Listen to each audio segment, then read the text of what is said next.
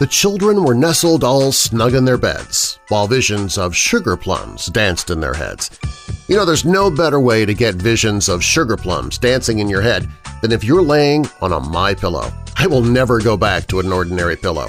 And for Weird Darkness listeners, My Pillow has come out with a Christmas four-pack deal. Two premium My Pillows plus two Go Anywhere pillows – and they're even throwing in free shipping for the holidays for this special four-pack offer only. It's the perfect gift for family, friends, yourself.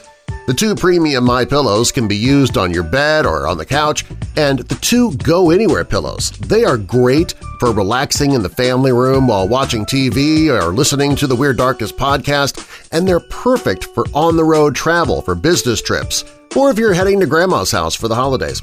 Get the Christmas My Pillow 4-pack special by visiting MyPillow.com and use the promo code WEIRD to get free shipping with this offer alone. That's MyPillow.com or call 1-800-945-7192 and ask for the Christmas 4-pack special. MyPillow.com. Use the promo code WEIRD. Stories and content in Weird Darkness can be disturbing for some listeners and is intended for mature audiences only. Parental discretion is strongly advised. Mr. and Mrs. Hostetler had been out all that winter's day. They'd been on the hunt for the perfect Christmas tree. Mr. Hostetler, Dennis, well, if it were up to him, he'd have gotten one picked out in an hour, maybe less. A tree was a tree, long as it looked okay. But the missus, she was mighty picky about some things, and today she was being almighty picky about her tree. This one was too tall, that one too short. This one here was already dropping needles, for heaven's sake. That one, oh, that one just wasn't full enough. None of the trees would do at all. Dennis was getting hungry, which was making him cranky. Truth be told, it was his wife particularness making him cranky, but he loved his wife and wanted to see her happy, so he put up with it. He did manage to convince her that they should give up the search for the perfect Christmas tree just for that afternoon. They could go out later, even the next day. But, miracle of miracles, as they drove home, the wife spotted it. There it was, the perfect Christmas tree. There was only one teeny-tiny problem with it. It was smack in the middle of a cemetery, growing right out of a grave. But it was the perfect tree, the wife insisted. Dennis couldn't believe she was asking. Truly, honestly telling him to cut a tree down in a cemetery. But the wife just had to have it. After all, it was the perfect Christmas tree. So, grumbling the whole way, Dennis tromped into the cemetery. Hack, swish, hacked the tree down, dragged it out of the cemetery, and pushed-pulled it on top of the car and tied it down. There. He got in the car and started it, already thinking of a hot bowl of soup at home. The road home was a winding country road. Coming around an especially tricky curve, the couple saw something strange. There was a man standing beside an old-fashioned horse and buggy, sort of halfway in the road. Dennis hit the brakes, and they made their way round the fellow blocking the road. Just as they got past him, though, man, horse, and buggy all vanished. Well, of course, that was very strange, but they didn't stop to investigate. But just before they reached home, they saw the horse and buggy again, with the man glaring at them. This time they saw it on a ridge, silhouetted against the afternoon sky. They blinked, and it was gone. When they got home, the husband untied the tree, brought it in, set it up in the stand, and gave it a good healthy drink of water for its trunk. Then he trudged off to the kitchen to find something to eat. The wife was over the moon with her perfect Christmas tree. She dragged out all the boxes and decorations and set about trimming the tree. She put on strings of lights and garland and took out all her favorite ornaments reliving fond memories of Christmases past as she went. It didn't take her a terribly long time to decorate the tree, and soon she stepped back to admire her work. That's when she saw it. An ornament she certainly had not put there, something near the top of her perfect Christmas tree. A small ornament, in the shape of a man and a horse and buggy. The woman shrieked with horror for her husband to come take a look. They both peered at the ornament and realized, both together, that the man looked an awful lot like the fellow they'd seen twice on their way home. They got the funny feeling, looking at the tiny man, that he wanted to talk. His wife, her voice quivering, asked him what he wanted, and the little man told them. In life he'd been a selfish, horrible man. About the only thing he'd ever done right in his life was to cut down pine trees and give them away to folks for Christmas. But that hadn't been enough to save him from the thought of hellfire and damnation for the other bad parts of his life. Many years before, he'd been killed in a buggy crash. He'd lived just long enough to breathe his last instructions to his family. They must plant a pine tree on his grave. The tree would symbolize his generous acts, and so he'd eventually work his way into heaven. The day he was buried, his family honored his last wish and planted a seedling pine on his grave. Over the years it had grown tall and strong. It had grown into the perfect Christmas tree. And then, after all this time, all those years of the tree growing, all those years of the man hoping to get into heaven, at last, after all that, this selfish, ignorant, uncaring woman had come along and stolen his tree. A tree that, in life, he would willingly have cut down and given to her. She had cut down his special tree. There would be no forgiveness for such a crime. Strangely enough, the man didn't blame the husband, who had actually been the one to cut down the tree. He knew it was the wife's doing. The little man's voice grew fainter as he spoke, as if he were on the verge of leaving. He blamed her one last time for destroying his hope of getting into heaven. The last thing the little man told her was that the wife would suffer for the rest of her life for her thoughtlessness and disrespect. But, he added a grim note in his voice, she wouldn't have to suffer for long. When the pine tree was dead, she too would die the little man's prophecy came true.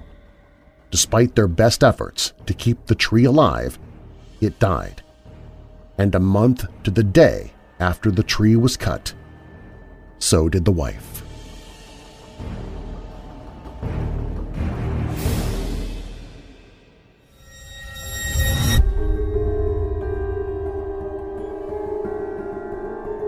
Welcome, Weirdos! I'm Darren Marlar, and this is Weird Darkness. Here you'll find stories of the paranormal, supernatural, mysterious, macabre, unsolved, and unexplained. If you're new here, be sure to subscribe to the podcast on Apple or Android so you don't miss future episodes. This is a special 12 Nightmares of Christmas episode. Each day from December 13th through December 24th, I'm posting a new episode of Weird Darkness featuring material from the new book The Spirits of Christmas – The Dark Side of the Holidays by Sylvia Shults. Be sure to come back every day through December 24th for more holiday horrors. Now, bolt your doors, lock your windows, turn off your lights, put another log onto the fire, and come with me into the weird darkness.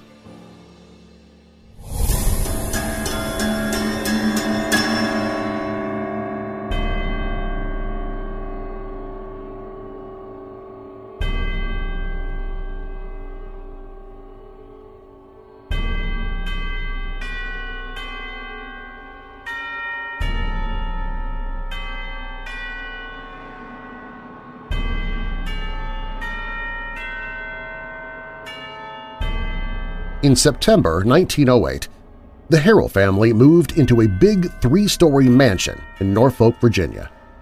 Son Eddie, an only child, was given the bedroom on the third floor at the front of the house.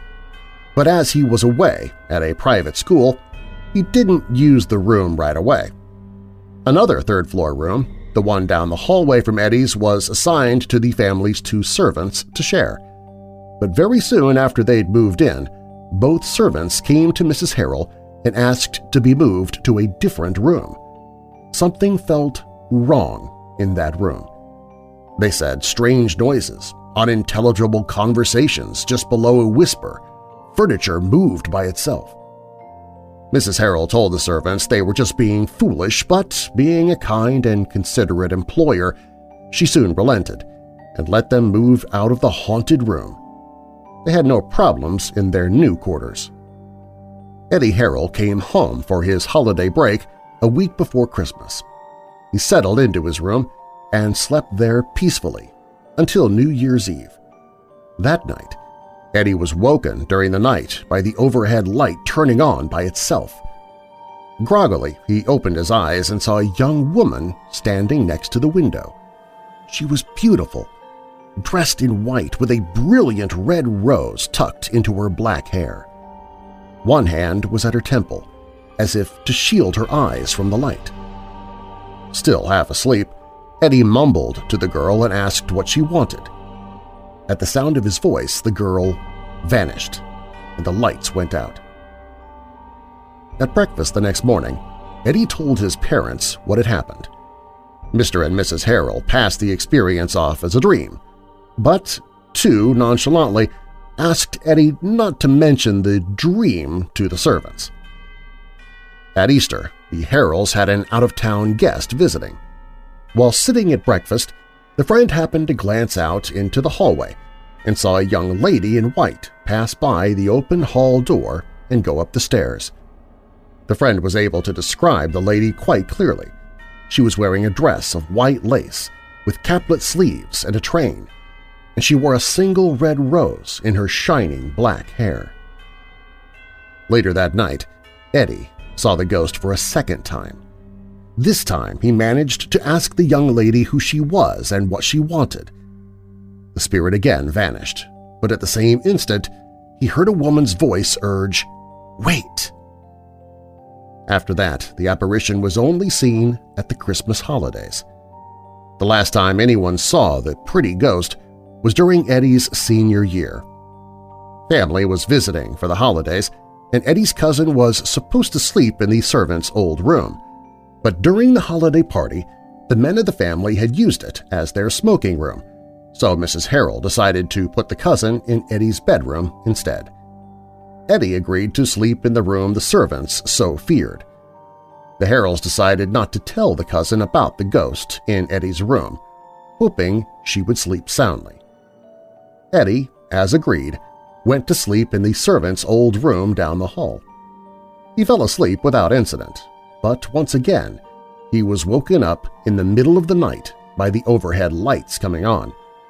And once again he saw the young woman in white standing by the window. This time her hands were over her face. Eddie quietly got out of bed, but as soon as his feet hit the floor, the spirit was gone. After yet another visit from the beautiful young ghost, Eddie couldn't sleep. He sat up in a chair and read for a while. He nodded off over the book and slept through the rest of the night in the chair. At breakfast, the cousin told the Harrells about the strange vision she'd had the night before. She woke up to find her overhead light on. She could see through the walls that separated her room from the one Eddie was using. "'You were in your nightshirt and you were sitting in a chair with a book in your hands. There was a woman in white standing behind you, as if she was reading over your shoulder. The cousin described the woman exactly the way the Easter guest had done years before. The rose fell out of her hair, the cousin added. It was lying on the floor by the chair, and then the whole scene vanished. After breakfast, Eddie and his father snuck upstairs to the room where Eddie had spent the night. On the floor, next to the chair, was a fresh-cut red rose. Shortly after this, Mr. Harrell passed away unexpectedly, and the family moved out of the house. Eddie never found out who the young lady was or why she had appeared to him, but he kept the rose in a bell jar. He wrote that half a century later the stem and leaves had withered, but the blossom looked as fresh as if it had been cut that day, instead of being dropped by a ghost 50 years before. He never removed the glass cover, or even thought of touching the rose's satiny petals, for fear it would crumble into dust.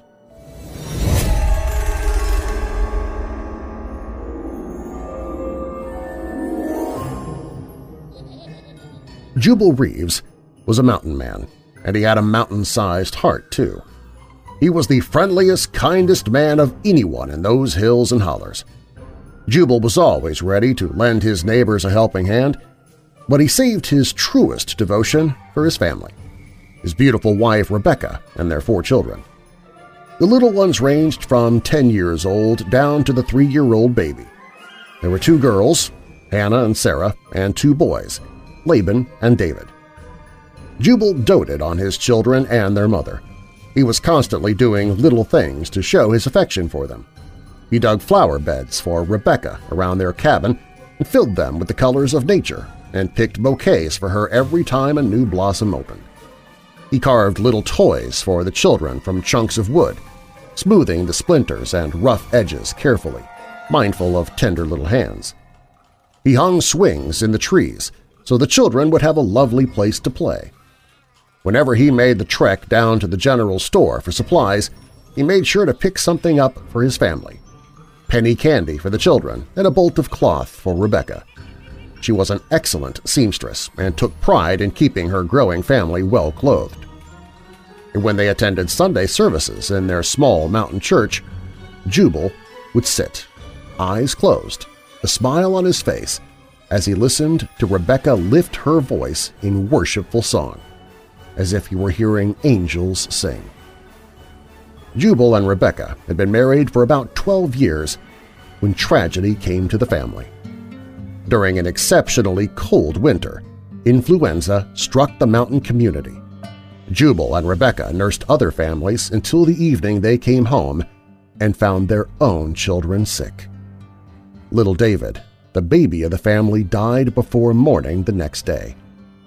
Rebecca fell ill at about the time they lost David. Ten-year-old Hannah passed next. Rebecca lived long enough to know that Hannah had died before she herself passed away. Left without his partner and soulmate, Jubal tried to keep his six-year-old Sarah and eight-year-old Laban alive, but the strain of grief and loss was too much for him, and he took sick as well. By the time the doctor came, Sarah and Laban were gone, and Jubal was delirious with fever. Jubal lay in a coma for a week before his fever broke. During that time, his neighbors did what folks back then did for each other. They took care of the laying out and the burying of Jubal's loved ones. But Jubal was far too sick to say his final goodbyes. It was another few days before Jubal was well enough to open his eyes and ask about Rebecca and the children. As gently as they could, the neighbors broke the shattering news. Rebecca, Hannah, Laban, Sarah, and David were all dead, buried in the yard near one of the flower beds Jubal had put in for his wife's enjoyment. Jubal didn't believe them.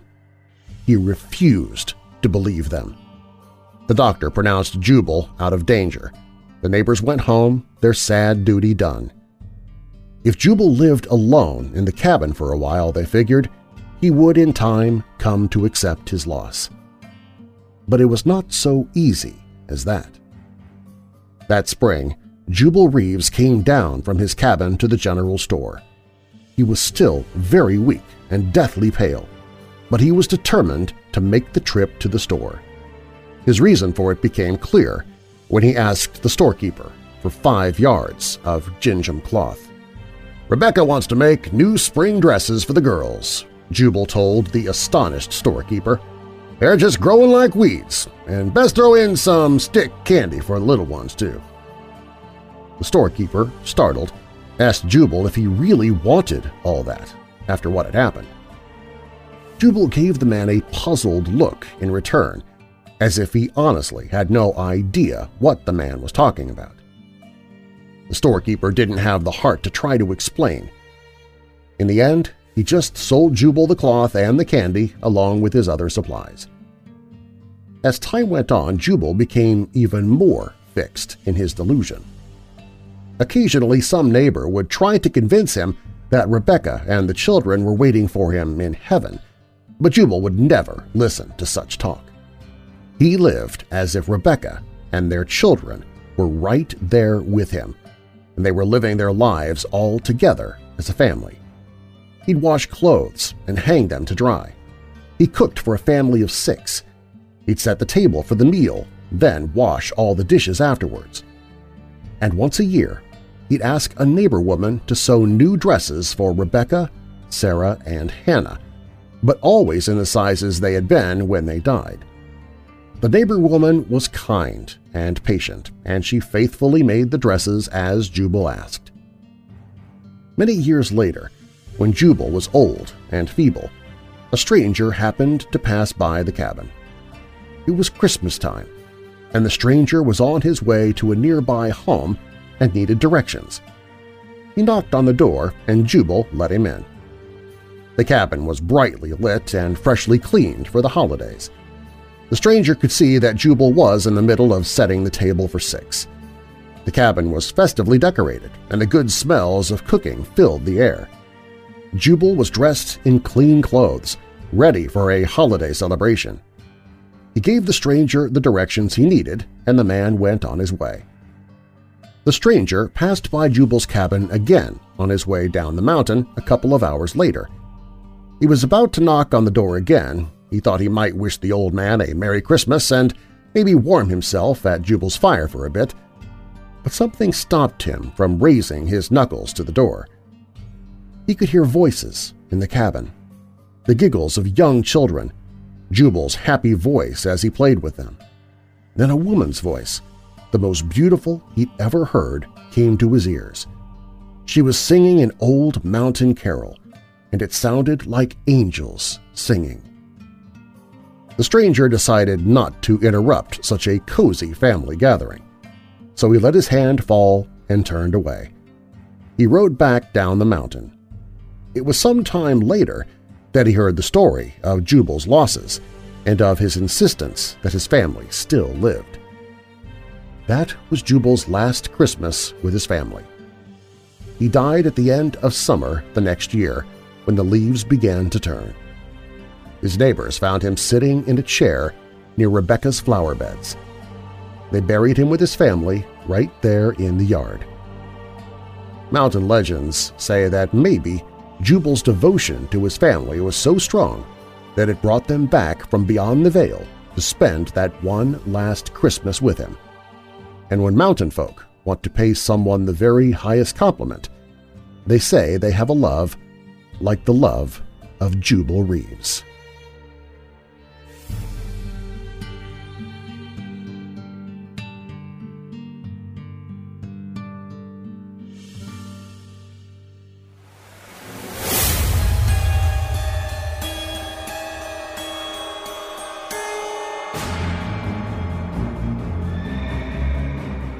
It was just a couple days before Christmas, 1860. Dr. John O'Brien, a country doctor practicing in rural Missouri, had just sat down to supper with his wife Elizabeth. The meal Elizabeth had made was perfect fare for a cold, blustery winter's night. Hot fried chicken, buttery mashed potatoes, and bread fresh out of the oven. But Dr. O'Brien could only pick at his food. The young doctor was famous in the area for his intuition, a sense that went far beyond duty to his patients. And that intuition was niggling at him now, telling him to visit one of his patients. Mrs. Kilpatrick had heart trouble, and if she was in distress, care couldn't wait until morning. O'Brien set his fork down and explained to Elizabeth that he had to go to see his patient.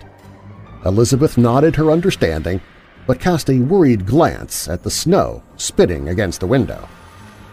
O'Brien dressed warmly for the ride, but even so, the blizzard's winds swirled fiercely around him, cold fingers seeking a way into his heavy overcoat and under his thick woolen scarf. He made his way to the stable and hitched his sturdy horse to the buggy. The howling winds and driving snow hit him full force when he turned out of his lane and onto the road. O'Brien gripped the reins with his fur-lined gloves and urged the horse forward, praying that the beast could keep his footing on the slippery road. The familiar landmarks were buried under drifts of snow. O'Brien peered through the swirling flakes, trying to see the turn he had to take to get to the zigzag path to the Kilpatrick's house. His sense of duty to his patient throbbed, but the storm raged fiercely around him. If he took the wrong road, he'd be wandering the countryside for hours in the cold and dark. Should he just give up and head for home? Just then he heard a noise under the howl of the wind. It sounded like the barking of a dog. A big dog. No, not just one, there were two of them.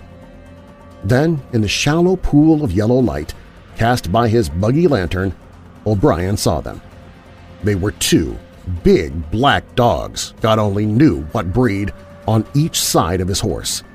The horse snorted and stamped, but didn't bolt from the huge beasts. The dogs barked again and bounded off through the snow, their shaggy black bodies easy to see as they moved through the white drifts. They must belong to some family around here, O'Brien thought, as he touched the horse into a fast walk. He didn't remember the Kilpatricks having big dogs like these, but maybe they were working animals, not allowed indoors. The dogs kept up their barking, looking back over their shoulders, almost as if they were making sure O'Brien was following them. The doctor decided to trust his intuition once again, and he followed the big black dogs. The dogs waited patiently for the buggy to catch up, leading the horse down the winding road to the Kilpatrick's home. O'Brien doubted he would have found the turnoff without the dog's help. Finally, a light glimmered in the distance, and the doctor allowed himself a sigh of relief. Moments later, he recognized the Kilpatrick's house. He pulled up, parked his buggy in the shed with a pat for his faithful horse, and went up and knocked on the door. Mr. Kilpatrick opened the door. "'Dr. O'Brien, what on earth?' The doctor shrugged out of his snow-crusted overcoat I had a feeling, that's all. How is Mrs. Kilpatrick? Not well, I'm afraid. That intuition of yours, it's sure a blessing. We owe you thanks for coming out on such a vicious night. The doctor warmed his hands briefly at the fire, then went in to see his patient. As her husband had said, Mrs. Kilpatrick was doing poorly. Her breathing was labored, and her color wasn't good. O'Brien reached for her wrist and felt for her pulse. "'Thank God you're here, Doctor,' the woman mumbled. "'I had the strangest dream about you. Dreamed you were driving in a storm with two great black beasts at your side.' Her voice trailed off as O'Brien stared at her. Numbly, he noted her low, thready pulse. He turned to his bag and rummaged through it, looking for the packet of heart medicine. He mixed it with water and eased his patient up to drink it.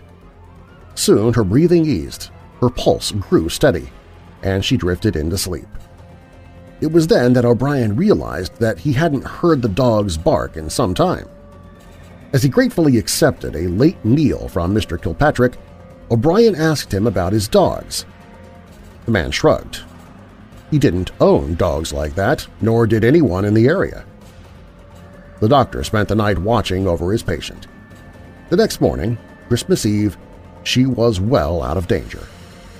As O'Brien drove home, he kept a sharp watch for the big black dogs. He even whistled and shouted for them a few times, but they had vanished with the blizzard's winds. He never saw the dogs again.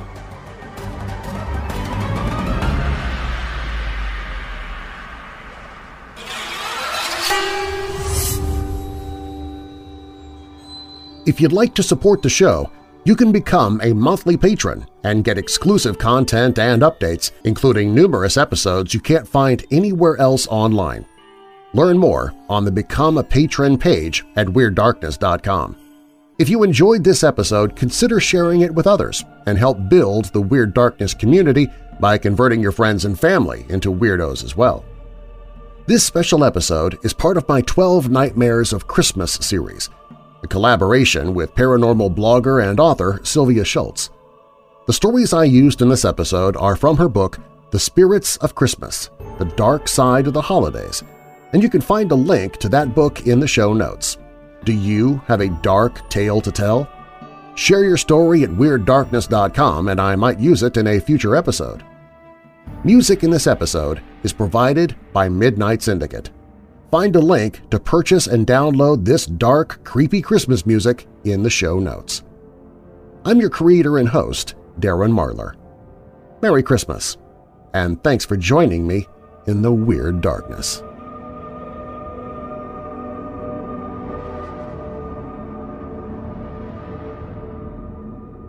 Hearing dark stories in a podcast is one thing, but living in darkness is quite another. If you're living with depression and trying to deal with it using alcohol, illegal drugs, or other bad influences, please pick up the phone right now and get help. 800-831-1560. Every 12 minutes, someone dies of an overdose. Every 6 minutes from alcohol abuse. Call 800-831-1560. With the FMLA, you can even take a leave of absence from your job and still keep it. 800-831-1560.